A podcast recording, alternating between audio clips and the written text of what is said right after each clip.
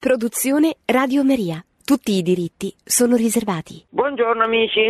La Chiesa e il nazismo. Vedremo. Ma per la Chiesa e il nazismo eh, se ne deve parlare ovviamente da un punto di vista storico. È importante conoscere quale sia stata la posizione della Chiesa nei confronti del nazismo, certamente.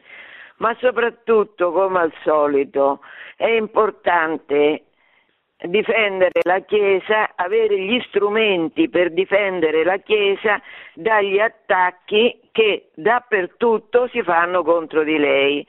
E mi riferisco agli attacchi, indegni attacchi, che sono stati fatti a Pio XII perché non avrebbe condannato il nazismo. Allora, adesso vediamo un po' chi è Hitler innanzitutto, cosa pensa Hitler e questo lo, uh, lo eh, analizziamo a partire da un testo che si chiama Discorsi a tavola perché Hitler prende molte cose da Lutero. Una è questa, Lutero aveva l'abitudine, siccome riteneva se stesso quasi Dio in terra e non si poteva perdere nessuna delle sue parole, allora anche quando stava a pranzo o a cena i suoi commensali c'erano degli, de, delle persone che scrivevano tutto quello che lui diceva su qualsiasi argomento. La stessa cosa farà Hitler. E con questi discorsi a tavola, perché, perché eh, Hitler era un altro, era uno che avrebbe cambiato il mondo, che avrebbe portato il mondo a un'epoca soleggiata, come leggeremo. E questo signore voleva che tutto quello che lui dicesse fosse passasse ai posteri. Molto interessante questo documento perché si vede cosa Hitler pensa. Il, il pensiero di Hitler eh, segue due eh, coordinate, una inglese, Bacone, Darwin, Gelton, e quell'altra tedesca, Nietzsche soprattutto, ma non solo Nietzsche, anche la filosofia tedesca. Allora, vediamo un po' in questi discorsi a tavola cosa risulta pensare eh, Hitler della scienza. Questo è interessante. Perché è interessante? Perché tutti, dico tutti, le catastrofi ideologiche che hanno spacciate per vere delle menzogne radicali, tutte queste hanno usato il bellissimo nome la scienza. Oggi cos'è scientifico? La teoria del gender ovviamente, questa è scientifica.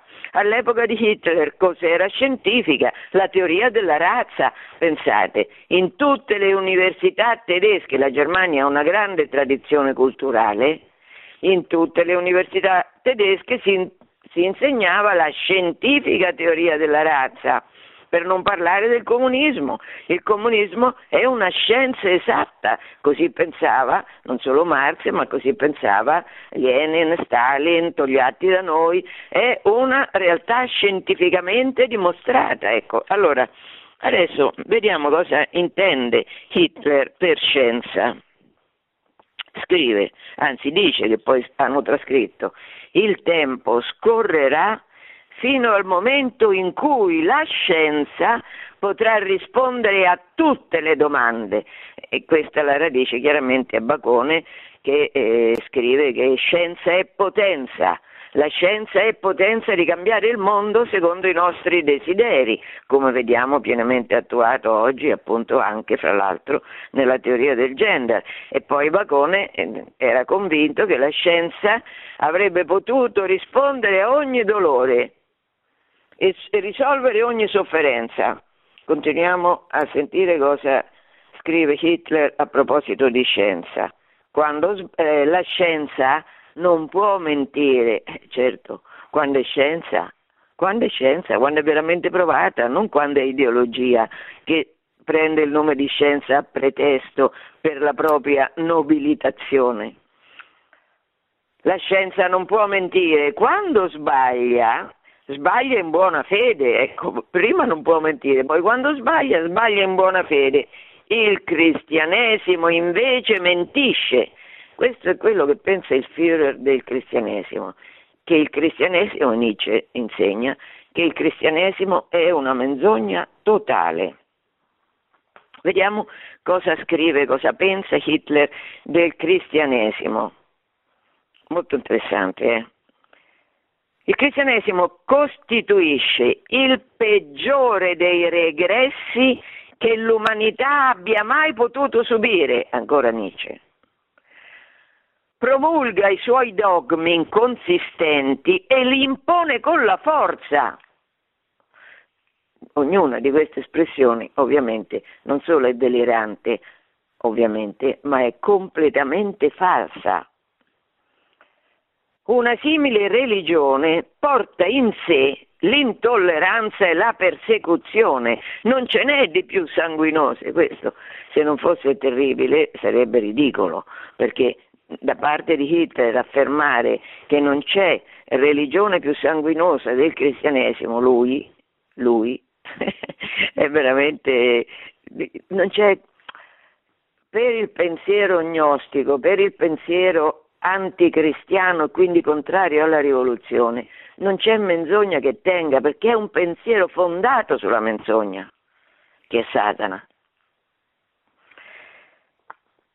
La religione cristiana è nemica della bellezza. Ecco qua, eh, di nuovo, qua non c'è proprio limite neanche al buonsenso, perché che la religione cristiana sia nemica della bellezza, basta girare in ogni dove l'Italia, che è il bel paese per eccellenza, e certamente se lo è, non è per le forze gnostiche che hanno comandato, ma è per le forze cristiane che hanno espresso la lode a Dio e l'amore ai fratelli con la bellezza. La nostra epoca vedrà indubbiamente la fine della malattia cristiana. E ancora, noi entriamo in una concezione del mondo che sarà un'era soleggiata, un'era di tolleranza, ancora una volta le parole usate a schermo delle proprie intenzioni. Una bellissima parola questa, tolleranza, siamo tutti tolleranti, tolleranti, infatti questa tolleranza la invoca Hitler, lui è tollerante, la Chiesa è intollerante. Per quello che riguarda sempre in questi discorsi a tavola quale sarà il programma del dopoguerra, cioè a guerra vinta, perché a guerra in corso la persecuzione terribile è contro gli ebrei, contro gli ebrei, contro gli omosessuali, contro gli zingari, contro anche i cattolici, contro i socialisti, sì, però contro gli ebrei in modo sistematico, la soluzione finale che si era inventata e cioè che bisognava sterminarli una volta per sempre tutti gli ebrei perché avevano creato tanti problemi sempre. Però se durante la guerra lui non può affrontare la questione cristiana perché non ha le forze per farlo, perché le forze sono impegnate su altri campi, in primis contro gli ebrei, eh, eh, vediamo qual è il programma del dopoguerra, cosa si riprometteva nel dopoguerra. Dopo questa guerra adotterò le misure necessarie perché il reclutamento dei preti diventi estremamente difficile se evito di affrontare pubblicamente le questioni religiose, i furbi della Chiesa non si ingannano su, sui miei movimenti. Mi è facile immaginare che il vescovo von Galen sappia perfettamente che a guerra finita regolerò fino al centesimo i miei conti con lui. Questo von Galen è il vescovo di Münster, un uomo, il leone di Münster, è stato chiamato per il suo coraggio perché quando tutti, nessuno, tutti erano terrorizzati perché Hitler aveva imposto il terrore e sotto il terrore ragazzi si vive male. Eh? Allora, però alcuni hanno parlato, hanno continuato a parlare ad alta voce, fra questi c'è il leone di Münster, von Galen. Per esempio, quando Hitler, portando alle estreme conseguenze la, il pensiero illuminato di Darwin e di suo eh, cugino Gerton applica l'eutanasia per tutti quelli che lui ritiene malati di mente, ritiene inutili, ritiene un peso allo Stato, applica l'eutanasia. E allora sentite cosa, cosa nell'omelia, nell'omelia pronuncia von Galen. Rimanete forti e irremovibili, come l'incudine sotto l'imperversare dei colpi che si abbattono su di noi, nella dedizione sconfinata e fedele al popolo e alla patria. Bisogna obbedire a Dio piuttosto che agli uomini. Bisogna obbedire a Dio, i cristiani da sempre hanno obbedito a Dio e quindi da sempre hanno affrontato il martirio.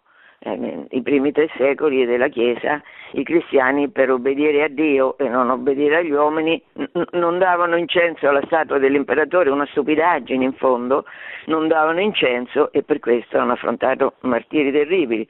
In un'altra omelia del 41, il 3 agosto, von Galen, a proposito dell'eutanasia, qui si tratta di esseri umani, di nostri simili, di nostri fratelli e di nostre sorelle, saranno gente povera, gente malata, gente improduttiva, ma hanno forse perduto il diritto alla vita. Solo per questo Fongale nel 41 e contemporaneamente certo Hitler eh, gli ricorda a tavola con i suoi amici che alla fine della guerra regolerà meticolosamente i conti fino all'ultimo centesimo con lui. Eh, di nuovo i discorsi a tavola, il proposito di Hitler rispetto al cristianesimo a guerra finita. Dopo la guerra, ciascuno dei nostri prefetti dovrà far comprendere inequivocabilmente che egli tratta con la Chiesa come con una qualunque altra associazione e senza ammettere interferenze di terzi. Allora il nunzio potrà tranquillamente riprendere la strada di Roma. Che vuol dire? Vuol dire che lui si prometteva di farla finita col cristianesimo, di farla finita con la Chiesa cattolica e quindi di creare in Germania, per quello che restava, una Chiesa nazionale, questa è stata sempre l'ambizione del potere temporale, di avere la Chiesa sue, ai suoi ordini, ai propri ordini e quindi di staccarla da Roma, perché eh, la ehm, garanzia della libertà della Chiesa è sempre stata Roma che, che se ne dica. Queste quindi sono le convenzioni di Hitler su alcuni punti centrali come la scienza e il cristianesimo e vediamo lui va al potere nel 1933 e nel 1933 la prima cosa che fa vuole firmato un concordato con Roma. Allora quest'uomo che ha queste, queste convinzioni vuole fare un concordato con Roma. Come mai? Dovete tenere conto, dovete tenere presente il contesto mondiale. Il contesto mondiale è una feroce persecuzione anticristiana.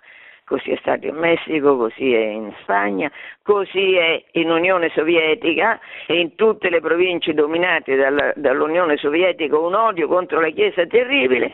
Hitler arriva al potere, Hitler vuole un concordato con Roma. Che, che, si ripromette, lui è antibolscevico, si ripromette di far capire ai fedeli tedeschi quanto è bravo lui. Lui è tanto bravo, lui difende la Chiesa. E allora, e allora chiede e ottiene, vedremo, questo concordato nel 1933. Poi nel 1934 c'è la notte dei lunghi coltelli, nel 1935 c'è la scientifica teoria della razza che trionfa nelle leggi di, Nor- di Norimberga, con tutte le università che la, che la raccontano, come scientifica, che cosa si decide in queste leggi di Norimberga? Si decide che bisogna puntare sulla purezza del sangue e dell'onore tedesco. Quindi vietati i matrimoni fra ebrei e tedeschi, insomma. Difesa della purezza del sangue e dell'onore tedesco con le leggi di Norimberga. Ha concordato firmato. Dopo c'è quello che continua. Allora, siamo nel 37 e le violazioni del concordato che Hitler ha voluto, in qualche modo ha costretto la Santa Sede a, form- a firmare, sono tutte carta straccia, perché chiaramente lui le, le, le calpesta tutte quelle condizioni del, del concordato. E tenete conto che nel 1938, cioè un anno dopo che Pio XI eh, promulga quella locuzione che si chiama Mit Brennender Sorge sul nazismo, quindi nel 1937 c'è Pio XI che, adesso lo leggeremo, lo commenteremo, promulga questo documento contro il nazismo, è un documento durissimo contro Hitler, contro il nazionalsocialismo. L'anno dopo, nel 1938, tutte le potenze, come se niente fosse, si riuniscono a Monaco, Monaco è in, eh, in, Germania e perché si riuniscono a Monaco Francia, Inghilterra, Italia e ovviamente Germania? Perché eh, la Germania era la nazione all'epoca che stava sulla cresta dell'onda, era la nazione più potente. Quindi quando nel silenzio generale, perché tutti tacciono su quello che succede in Germania e sulla persecuzione contro gli ebrei tutti tacciono, la Chiesa invece scrive questa enciclica che si chiama Mit brennender Sorge, con viva preoccupazione, grosso modo si può tradurre, ehm, con viva preoccupazione. Cosa scrive, cosa scrive Pio XI? Innanzitutto chiarisce come mai lui, sapendo benissimo chi fosse Hitler, perché la Chiesa è informata sui fatti, ehm, perché i nunzi, il nunzio era Pacelli, sanno come stanno le cose. Infatti Hitler, avete sentito, l'ho appena letto, nei suoi discorsi a tavola dice i più furbi nella Chiesa non si ingannano su quello che succederà alla fine della guerra, certo che non si ingannavano, lo sapevano perfettamente. Allora, la prima cosa che in questa lettera Pio XI mette in chiaro è come mai lui ha firmato nel 1933 il concordato col Reich.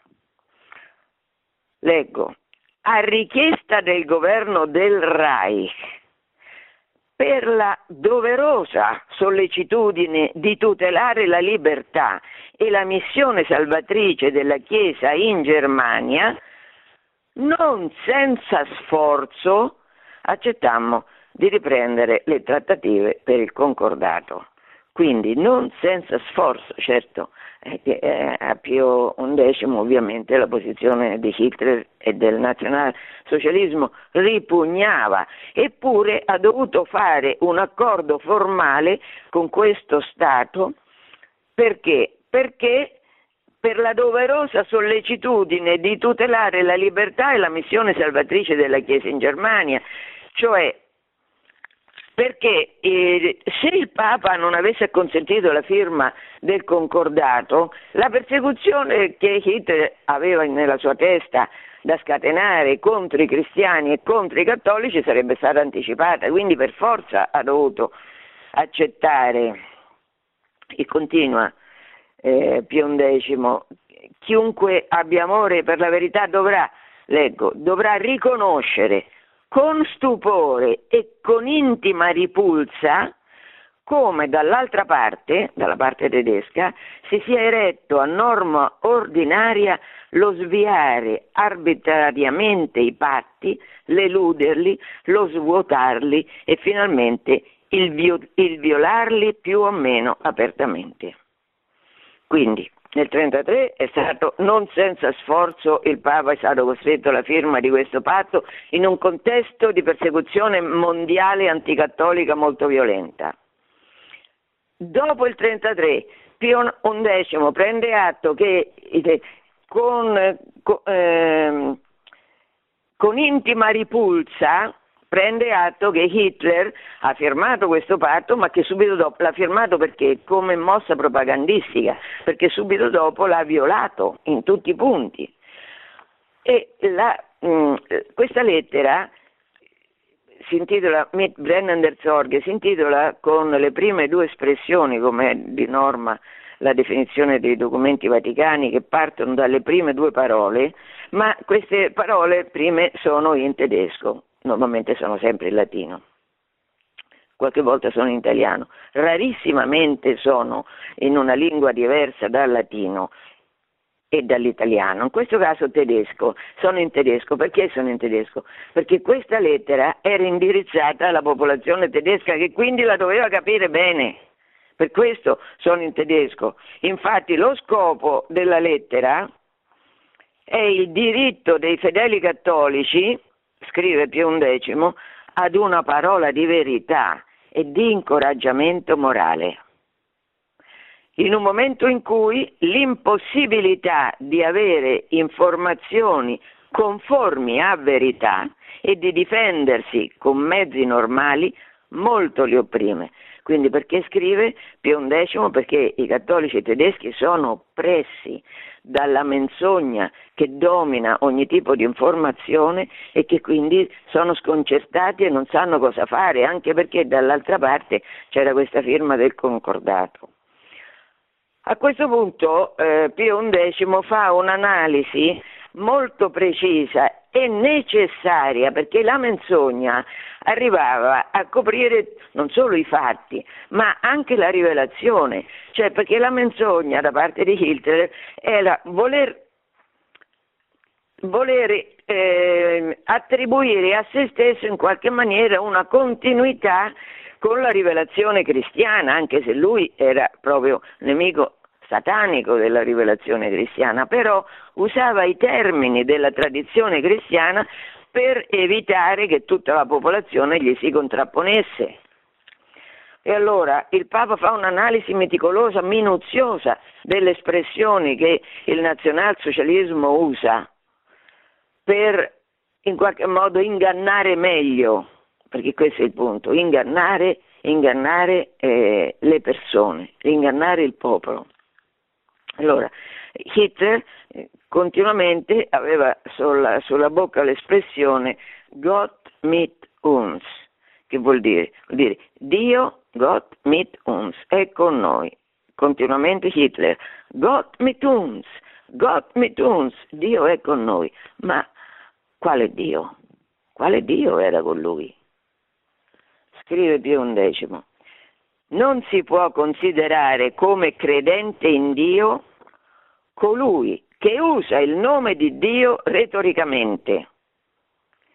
Chi con indeterminazione panteistica identifica Dio con l'universo, materializzando Dio nel mondo e deificando il mondo in Dio, non appartiene ai veri credenti fate attenzione all'abuso crescente che si manifesta in parole e per iscritto di adoperare il tre volte santo nome di Dio quale etichetta vuota di senso. Quindi, attenti, questa lettera è rivolta ai vescovi, attenti, fate capire ai fedeli che queste parole sono vuote, qua dietro non c'è nessun nessuna idea di Dio come Dio si è rivelato, perché Hitler era un panteista, considerava Dio la natura, quindi questo Dio, eh, eh, ve lo rileggo, ve lo rileggo, indeterminazione panteistica, identifica Dio con l'universo, materializza Dio nel mondo e deifica il mondo in Dio, certo perché se, se Dio è il mondo, in qualche modo tutti sono Dio, però, però eh, quelli che sono più Dio degli altri sono gli ariani, quindi dovevano trionfare, cioè, e anche questa è tutta una contraddizione continua, no? Eh, solamente, di nuovo Pio X, solamente spiriti superficiali possono cadere nell'errore di parlare di un Dio nazionale, di una religione nazionale e intraprendere il folle tentativo di imprigionare Dio in un solo popolo, nella ristrettezza etnica di una sola razza certo, perché Dio è Dio, invece qua Dio era la natura, non solo la natura, in particolare la natura tedesca, la natura ariana. E quindi giustamente Pio XI può parlare di un Dio nazionale, questa è una follia, quella di imprigionare Dio in un solo popolo, è proprio una follia. E comunque era la follia scientifica che il nazismo commetteva e poi in difesa dell'Antico Testamento, perché è evidente, lui Gott Metuns, ma quale Gott? Eh, ovviamente il Dio dell'Antico Testamento, cioè degli ebrei, era un Dio perverso, bandito, che si doveva assolutamente ostracizzare, quello non era Dio, certo era Dio Hitler e quello che lui pensava. E quindi ovviamente il Papa, che è cristiano, che sa che la radice nostra è quella, come dice Paolo nella lettera ai Romani, mi pare il capitolo 8, però forse questo mi sbaglio, forse l'11, non mi ricordo, Paolo dice che la vera radice della nostra fede, il vero olivo, sono gli ebrei, perché l'elezione di Dio è eterna, non cambia come fossero gli uomini che cambiano opinione. Dio ha eletto il popolo ebraico e quell'elezione rimane. E noi siamo inseriti in quell'elezione come un olivastro, dice Paolo. Allora qua eh, Pio XI difende, ovviamente, non poteva che, che fare così, l'Antico Testamento e scrive i libri santi dell'Antico Testamento sono tutti parole di Dio, parte organica della sua rivelazione. Solo cecità e caparbietà possono far chiudere gli occhi davanti ai tesori di salutari insegnamenti nascosti nell'Antico Testamento. Vediamo altre parole che il nazismo utilizzava e che eh, erano parole menzognere che erano fatte solo, utilizzate solo per coprire la realtà dei fatti radicalmente anticristiani. Vediamo, e, e, e Pio XI analizza le nozioni religiose che vengono svuotate del loro contenuto genuino e applicare a significati profani. Per esempio noi in Italia abbiamo un esempio meraviglioso, no? Che parliamo noi? Abbiamo sempre esaltato il nostro risorgimento, ma analizzate la parola, risorgere chi è che risorge? Cristo. Quindi risorgimento era una parola inventata ad arte per far finta di essere cristiani da parte dell'elite massonica mondiale che, eh, che, che, di cristiano non aveva niente, aveva solo la lotta al cristianesimo e quindi risorgimento è un nome particolarmente ben scelto dal, dalla menzogna al potere allora. Così come in Italia risorgimento, così in Germania all'epoca di Hitler la rivelazione Rivelazione in senso cristiano significa la parola di Dio agli uomini. Usare questo stesso termine per suggestioni provenienti dal sangue e dalla razza significa causare disorientamento, certo.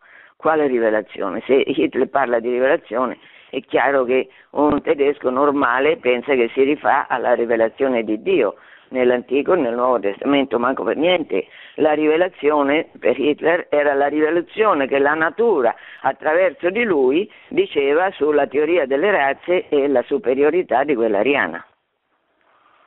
Immortalità, ecco certo perché Hitler parla pure di immortalità perché noi cristiani abbiamo la speranza nella vita eterna, no? quindi lui parlava di immortalità.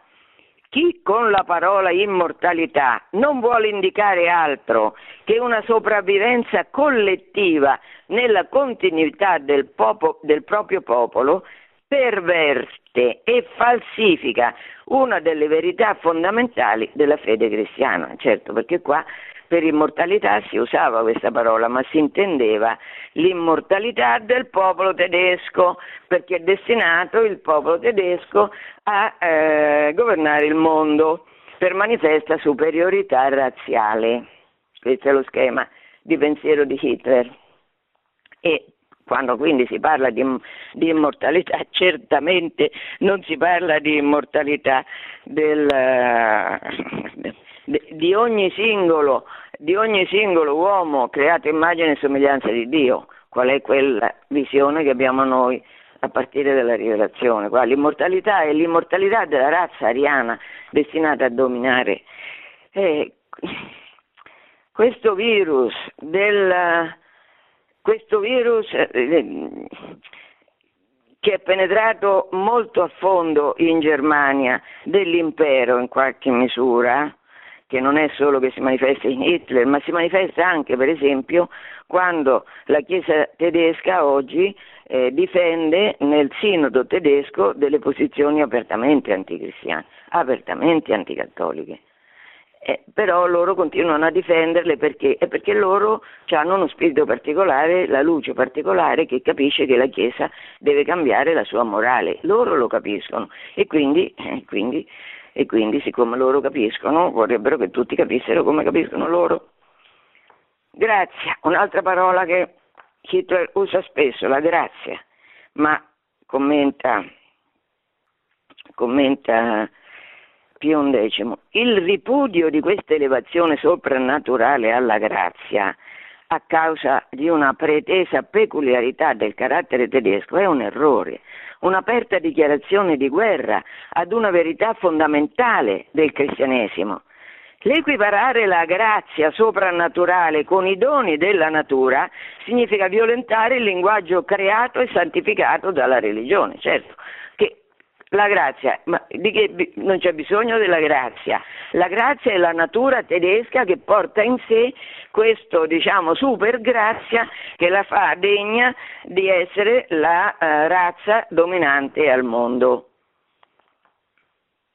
Eh, poi l'umiltà, e qui è proprio Nietzsche che parla per bocca di Hitler, scrive Pio XI, nel rappresentare stoltamente l'umiltà cristiana come avvilimento e, mischin- e meschinità, la ripugnante superbia di questi innovatori rende irrisoria soltanto se stessa.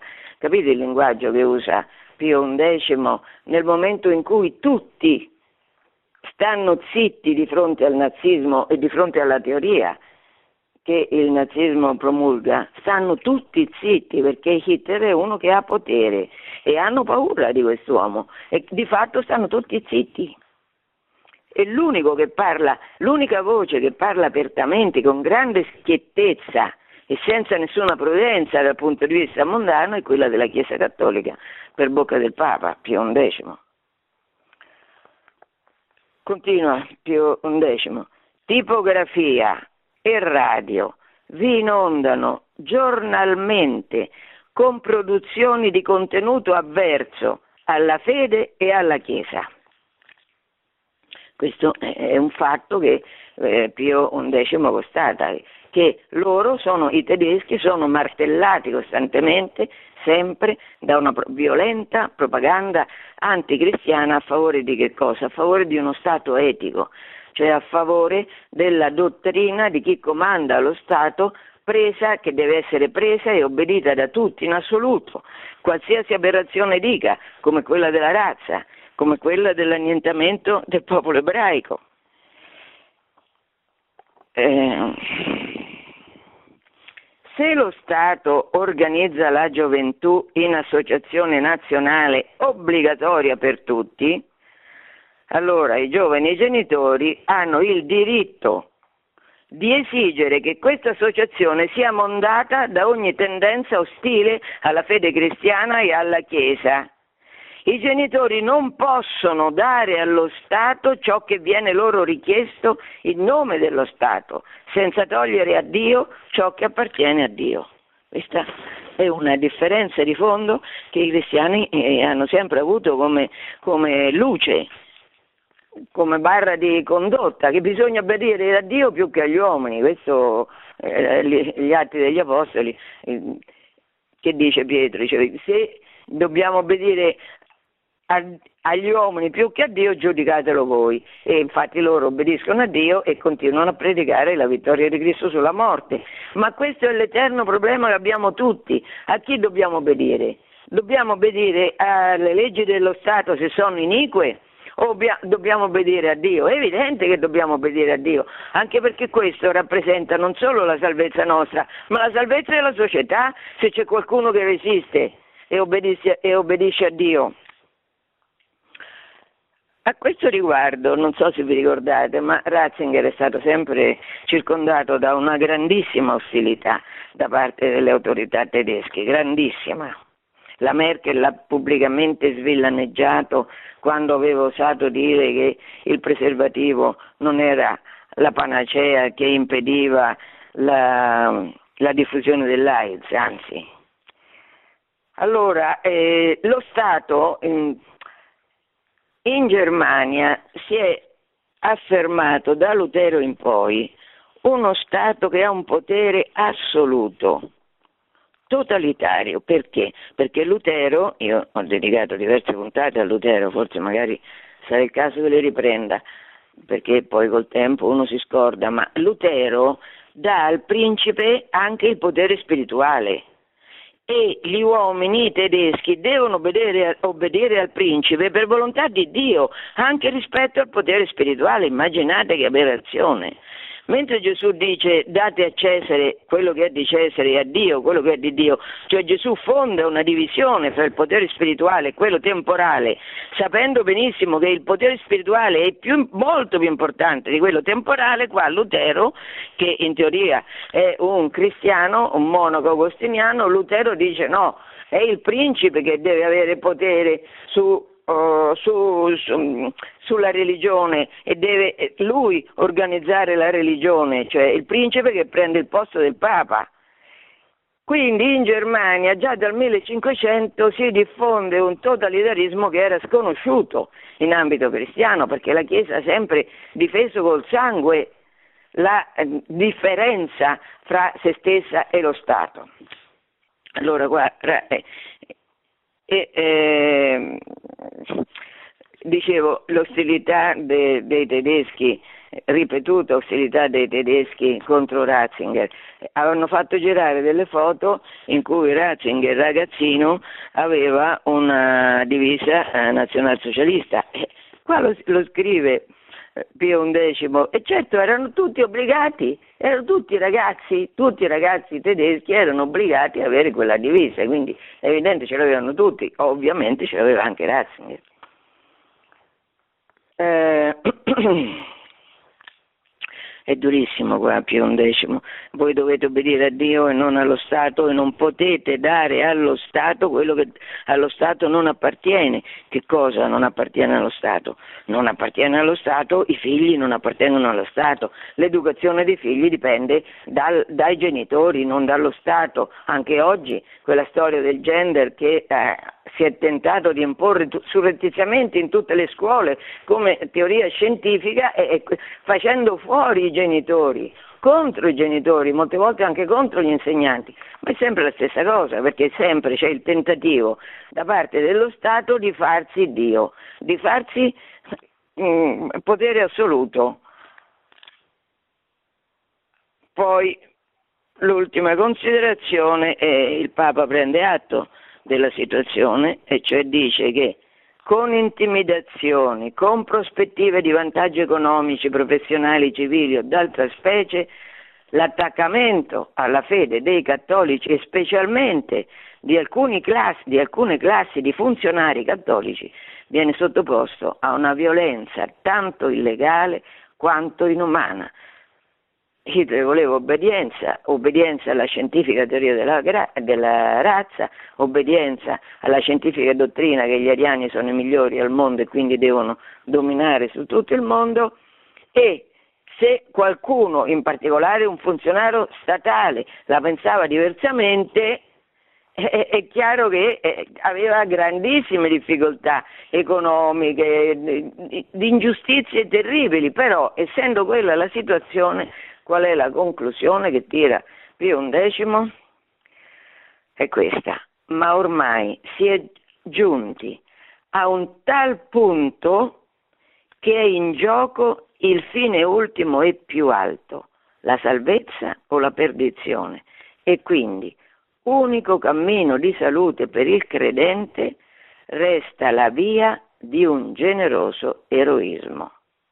Che vuol dire? Vuol dire che il Papa sta dicendo chiaramente ai cattolici qua, non potete, non potete assentire, dovete, non dovete obbedire alle norme che lo Stato nazionalsocialista impone e quindi dovete pagare le conseguenze di questo che sono la persecuzione più o meno violenta. Quindi qua il Papa alla fine di questa lettera avvi, eh, insomma, mette, prepara i cattolici ad affrontare la persecuzione, anche la persecuzione non solo dell'ingiustizia sociale ma proprio del, del sangue.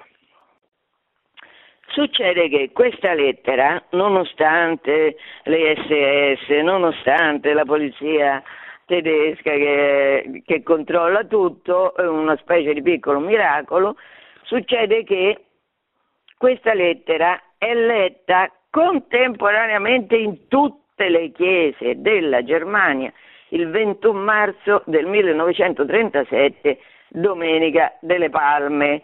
è un affronto enorme, enorme al nazismo, perché Hitler si era fatto sfuggire la possibilità che il Papa, che la voce del Papa arrivasse a tutti e incoraggiasse tutti all'eroismo, spiegando la, l'abominio diabolico del nazismo, che tutti sentissero questa predica, indistintamente tutti, il 21 marzo del 37. Questa enciclica che ripeto è l'unica presa di posizione chiara e quindi durissima contro il nazismo, è l'unica presa di posizione a livello mondiale. Nessuno ha osato dire niente pubblicamente contro il nazismo e in difesa degli ebrei. L'ha fatto la Chiesa Cattolica con questa lettera, meravigliosa lettera del 37. Lo ripeto, l'anno dopo ci sarà la conferenza di Monaco nel 38 e tutte le massime potenze andranno tranquillamente in Germania. Ora, voglio leggere, che l'altra volta mi pare di non averlo fatto, voglio leggere un'omelia del cardinale Schuster a Milano, vescovo di Milano, pronunciata nel 38, nel 38 quando anche in Italia Mussolini accoglie le leggi razziali. Allora, che cosa dice Schuster a Mussolini? Questa è una parentesi che faccio, ma insomma interessante perché non parla solo il Papa, che è più un decimo, parlano anche i vescovi, in questo caso il cardinale Schuster, il Defonso Schuster, un grandissimo personaggio di Milano. E allora Schuster eh, risponde a Mussolini che Mussolini aveva il mito no, dell'impero, il mito di Roma, il mito di Roma e gli dice ma come fai tu che c'hai il mito di Roma a appoggiare uno antiromano come Hitler? Leggiamo le parole di Schuster. Eh, dunque. Schuster contrappone la tradizione romana che è universale e a questa tradizione Mussolini dice, sostiene di ispirarsi alla filosofia nordica che è divenuta teosofia e politica insieme, cioè culto, stato, culto allo Stato nazista, questo è teosofia e politica insieme. La tradizione imperiale romana, adesso cito Schuster, è veramente universale e cosmopolita. Pertanto, se c'è un concetto anti-imperiale e anti-romano, è indubbiamente questo del mito razziale del secolo XX, il quale, mito razziale, violentemente indietreggia di due millenni la storia del mondo. Certo. Perché di due millenni? Perché non solo il cristianesimo ma anche Roma. La Roma, Roma imperiale era cosmopolita, era universale, non c'aveva nessuna teoria della razza, quindi non ci si può, dice Schuster, in nome del, dell'impero romano, in nome della romanità, accettare questo che è un indietreggiamento di due millenni rispetto all'evoluzione della società. La polemica contro la Chiesa che non avrebbe denunciato, ve lo ripeto, ho letto, ho dato molto spazio alla lettura dell'enciclica Mitbrennen der Sorge perché quello è il documento più chiaro che eh, racconta la falsità delle menzogne contro la Chiesa che la Chiesa non avrebbe denunciato il nazismo.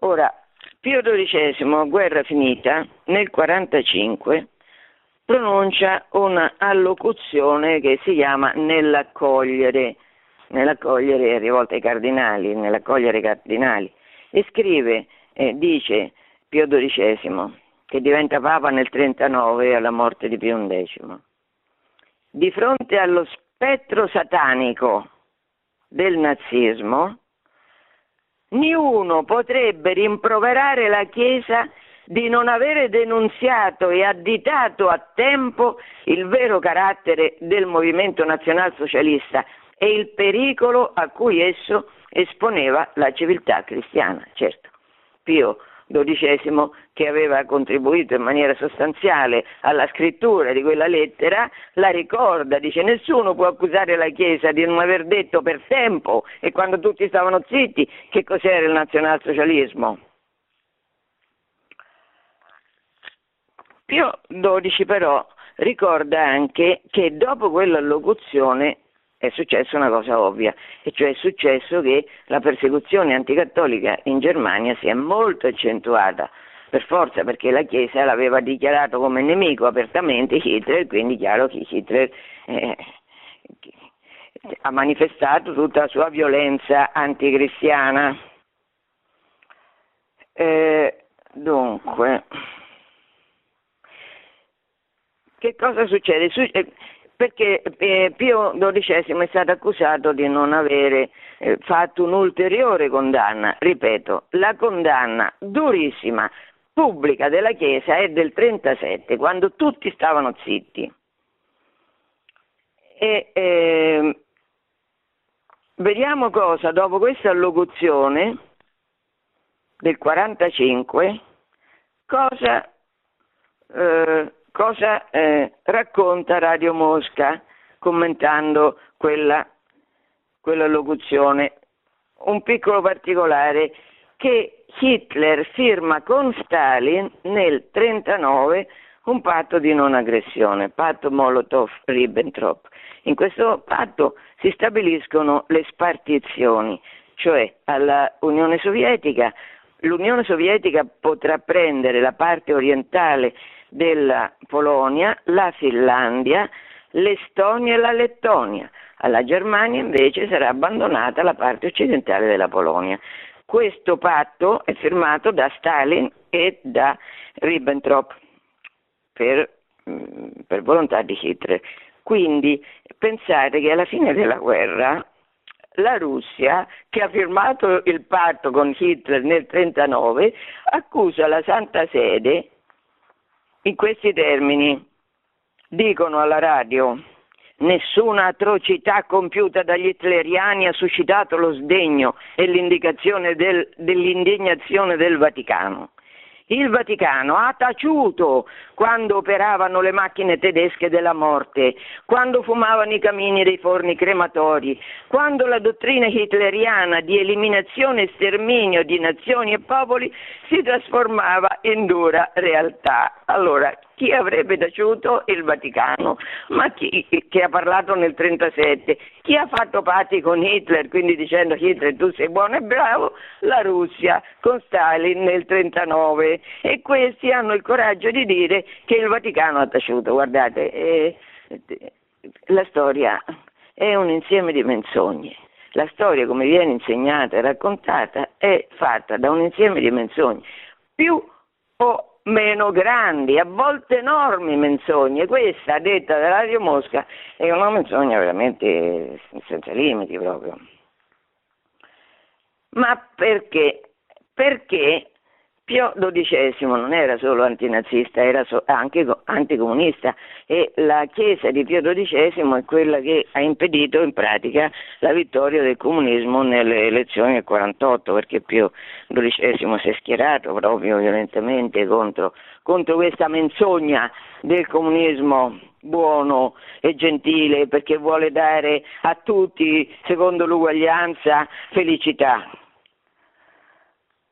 Allora, tornando alle accuse a Pio XII di aver taciuto, bisogna considerare perché, allora, perché alcuni, anche i cattolici, dicono, beh, perché il Papa è stato zitto? Perché non ha il Papa aveva già parlato con Pio XI nel 39 in modo durissimo e a questa enciclica aveva fatto seguito una persecuzione seria dei cattolici in Germania. I vescovi olandesi, quando c'è stata l'invasione dell'Olanda, i vescovi olandesi hanno protestato apertamente contro le teorie razziali e antiebraiche del nazismo, con il risultato che 40.000 ebrei in più, fra cui Edith Stein, sono stati, Teresa Benedetta della Croce, sono stati catturati e portati nei campi di concentramento.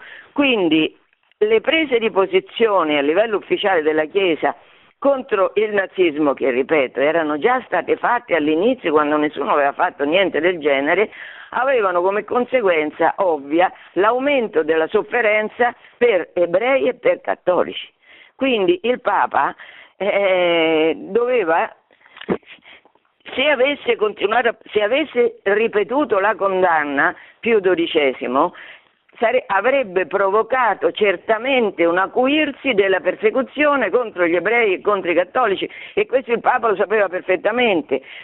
Vediamo cosa dice eh, Paolo VI, che era segretario di Stato all'epoca di Pio XII, commentando l'accusa a Pio XII di non avere ulteriormente ripetuto la condanna. Scrive eh, in un'intervista a The Tablet dell'11 maggio del 63 Paolo VI, un atteggiamento di condanna e di protesta sarebbe stato, oltre che inutile, dannoso. Questo è tutto. Certo. E poi vediamo un po' quali sono alcuni fatti fondamentali che spiegano che cosa ha fatto Pio XII. È vero che Pio XII non ha reiterato la condanna che era già chiara, quindi questo non l'ha reiterata, per evitare ulteriori aggravi della persecuzione antiebraica ed anticristiana. Ma che ha fatto il Papa? Il Papa ha dato ordine a Roma, a tutti i conventi di Roma, ce ne sono molti, ce n'erano ancora molti di più di quelli che ce ne sono oggi, di violare la clausura. Questo è stato l'ordine immediato del Papa e quindi tutti i conventi si sono riempiti degli ebrei per scappare alla, alla cattura. E questo fatto da parte de, di tutti i monaci e le monache, dei frati e delle suore, questo comportava il rischio della vita, perché non era uno scherzetto, eh? non, dare asilo agli ebrei, nascondere gli ebrei non era uno scherzo, comportava la vita e la deportazione a chi faceva una cosa simile. E che ha fatto Pio XII? Pio XII ha imposto la fine della clausura per accogliere tutti questi poveretti che erano perseguitati, ebrei romani che erano perseguitati dal nazismo. E poi c'è un fatto che, a modo di vedere, eh, è dirimente su tutto, su tutte le accuse. A Rabbino Capo di Roma era Israel Zolli. Israel Zolli è un personaggio molto significativo del mondo ebraico, mm, molto profondo, ha scritto tanti libri e questo rabbino si converte al cattolicesimo. Ma per non dare adito alle calunnie che lui si converte per evitare la persecuzione, aspetta la fine della guerra a dichiarare che lui è cattolico e in quanto cattolico, quando è battezzato, sceglie per se stesso un nome, Eugenio Pio. Eugenio Pacelli Pio XII. Il rabbino capo di Roma che si converte, si converte e prende il nome di Eugenio Pio. Questo significa, è la prova più inconfutabile che certamente Pio XII ha fatto tutto quello che era in suo potere per aiutare e salvare vite ebraiche. Invece per quello che riguarda la persecuzione dell'immagine di Pio XII, che tutti sapevano alla fine della guerra, tutti lo sapevano che cosa aveva fatto il Papa. Golda Meir, la Presidente dello Stato di Israele, l'ha ringraziato pubblicamente, ma tutti l'hanno ringraziato pubblicamente perché lui aveva impegnato la, Chiesa, ma a Roma la Chiesa eh, significa qualcosa, la popolazione praticamente in difesa degli ebrei quindi è chiaro che tutti l'hanno ringraziato. Poi, poi nel 63 sempre i russi si sono inventati un'opera teatrale che si chiama Il Vicario. Questo vicario, che è il vicario di Cristo, che è Pio XII, questo vicario ne ha fatte tante perché praticamente è nazista. E da lì nasce la leggenda di Pio XII nazista. Però a capire perché di questa violenza del, del, mondo comunista contro Pio XII bisogna tenere conto delle elezioni del 48 in Italia e del fatto che il Santo Uffizio sotto di lui aveva scomunicato tutti quelli che pur dicendosi cattolici erano o iscritti al Partito Comunista o comunque difendevano e propagandavano la dottrina materialista e anticristiana del comunismo. In ogni confessionale in chiesa c'era scritto essere comunisti, è un'eresia, se siete comunisti lo dovete confessare. Questa posizione durissima certamente, ma vera, del Papa di Pio XII gli ha scatinato contro l'inferno della calunnia che partendo da Mosca, che però Mosca eh, l'Unione Sovietica aveva molto potere e poi in tanta parte del mondo ci sono le forze anticristiane, ovviamente in tutto il mondo forze gnostiche potenti, eh, piano piano, piano piano, poi si è rivoltata com, come un, un orrore contro la memoria di un Papa bravissimo, eh, che ha difeso, noi poi italiani siamo stati difesi, letteralmente difesi, dalla politica di Pio XII di grande chiarezza nei confronti del comunismo e quindi siccome siamo stati ammaestrati con grande chiarezza non siamo cascati nella propaganda comunista che diceva che la giustizia, la felicità, il rispetto della religione tutto sarebbe arrivato col comunismo.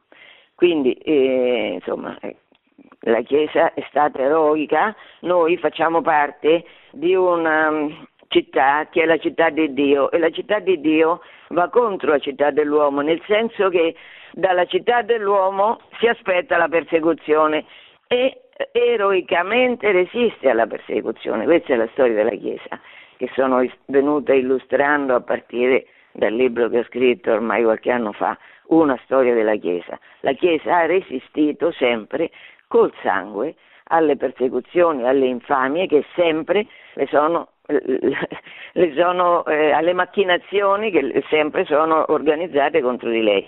E durante il nazismo la Chiesa è stata davvero eroica nella condanna, unica voce al mondo, unica voce al mondo.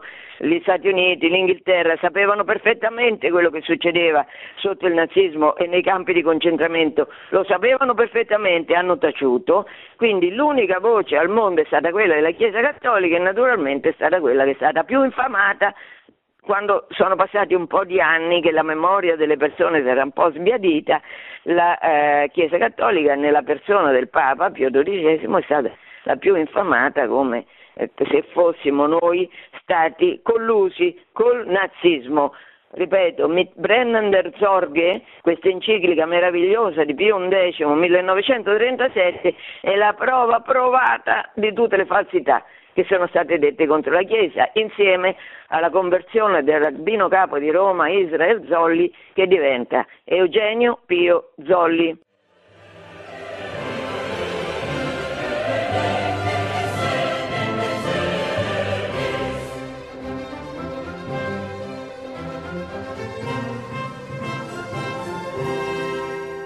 Pronto? Pronto, buongiorno. È stata buongiorno. provvidenziale la sua è stata provvidenziale la sua trasmissione perché ha parlato del Papa Pio XII di cui io nutro molta stima e venero la sua persona. Ecco, e, però mi sono sempre chiesto questo, mh, va di bene che io sono cattolico e anche praticante. E, per cui mi chiedevo sempre questa, ma se, un, se una, un Papa, nonostante la storia che ha vissuto, il dramma che ha vissuto la cronaca di cui si parla, ecco, se una persona è pronta per avere una, eh, diciamo, una, un avvio, una, via di canonizzazione, di canonizzazione ecco, eh, ci sono i miracoli pronti, perché non farlo? Perché eh, resistere, non so, tra virgolette, alla grazia. È vero che è, è vero, cioè quello che si scrive, però se una, un'anima è pronta per essere canonizzata, io questo mi lascia un po' Guardi, mi ha lasciato sempre stupito.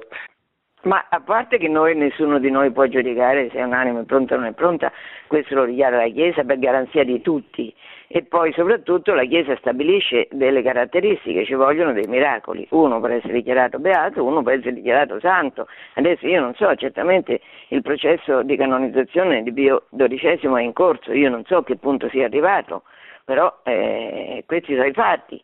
Allora, eh, pregate Pio XII che faccia miracoli. Io penso che se ne abbia fatti di certificati, se ne avesse fatti di certificati la Chiesa l'avrebbe già dichiarato santo, nonostante tutte le opposizioni che ci possono essere. Io per esempio, che eh, sono una grandissima estimatrice di Pio IX, ho seguito tutta la battaglia all'epoca quando è stato dichiarato beato da, da Voitiva, tutta la battaglia che gli hanno armato contro perché non poteva dichiarare santo un Papa che ha ostacolato questa meraviglia che era il risorgimento e lì c'è stata proprio una pressione terribile, terribile. Ma comunque, più, eh, Papa Wojtyła, che era Papa Wojtyła, è andato avanti, e, però ha dovuto in qualche modo eh, eh, beatificare Pio IX insieme al Papa Buono, a Giovanni XXIII, perché se no non, da solo eh, non era possibile, era proprio una cosa che avrebbe gridato contro tutto il mondo dell'informazione come è stato, italiana e mondiale. Allora, io direi che, mm, non so se c'è un'altra domanda, se no finiamo perché io fra l'altro la voce mia si è stancata. Ce n'è una, l'ultima. Eh, sì, salve, salve, sono buongiorno. dottoressa, buongiorno, sono Ida da Roma. Senta, io volevo se riesce brevemente, non lo so. Eh, a, insomma, mi chiedo, no? siccome ho letto tempo fa un libro eh, del professor Giorgio Galli, Il nazismo magico, mm, e lui aveva pro- eh, molto interessante, no? la sua teoria proprio che c'era qualcosa, ecco questo qualcosa logicamente poi si è manifestato insomma, in, una, in una guerra allucinante e, e, tutto il resto che lei sa meglio di me. Ecco, io mi chiedo oggi, con gli strumenti che abbiamo, eh, riusciamo a fermare una nuova, insomma, un nuovo nazismo magico? magari ecco, attraverso le nuove filosofie queste che si sentono oggi New Age o comunque no, il corpo al centro di tutto e tutte insomma quelle cose che sentiamo no? il corpo al centro realtà... di tutto attenzione Irma il corpo al centro di tutto ma per menarlo meglio perché queste dottrine sono dottrine gnostiche, in realtà disprezzano il corpo, perché per loro eh, il Dio che ha creato la natura e quindi il corpo è un Dio cattivo, bisogna tornare allo spirito e, se lei pensa tutte le follie che si sono inventate sui non so quanti generi, 48, che, e sulle operazioni che possono fare, gli interventi eh, chirurgici sui corpi per trasformarli a seconda delle inclinazioni momentanee anche di ragazzi ragazzini su un corpo, cioè, questo che cos'è? Il disprezzo totale del corpo. La creazione è cattiva, è sbagliata, quindi bisogna farne una diversa. Quindi bisogna, questo sempre all'interno della gnosi che disprezza il corpo, apparentemente lo esalta, in realtà è un disprezzo totale per il corpo creato da Dio. Io, eh, allora, buona giornata, ci sentiamo se Dio vuole il terzo lunedì di dicembre. Arrivederci. Produzione Radio Maria. Tutti i diritti sono riservati.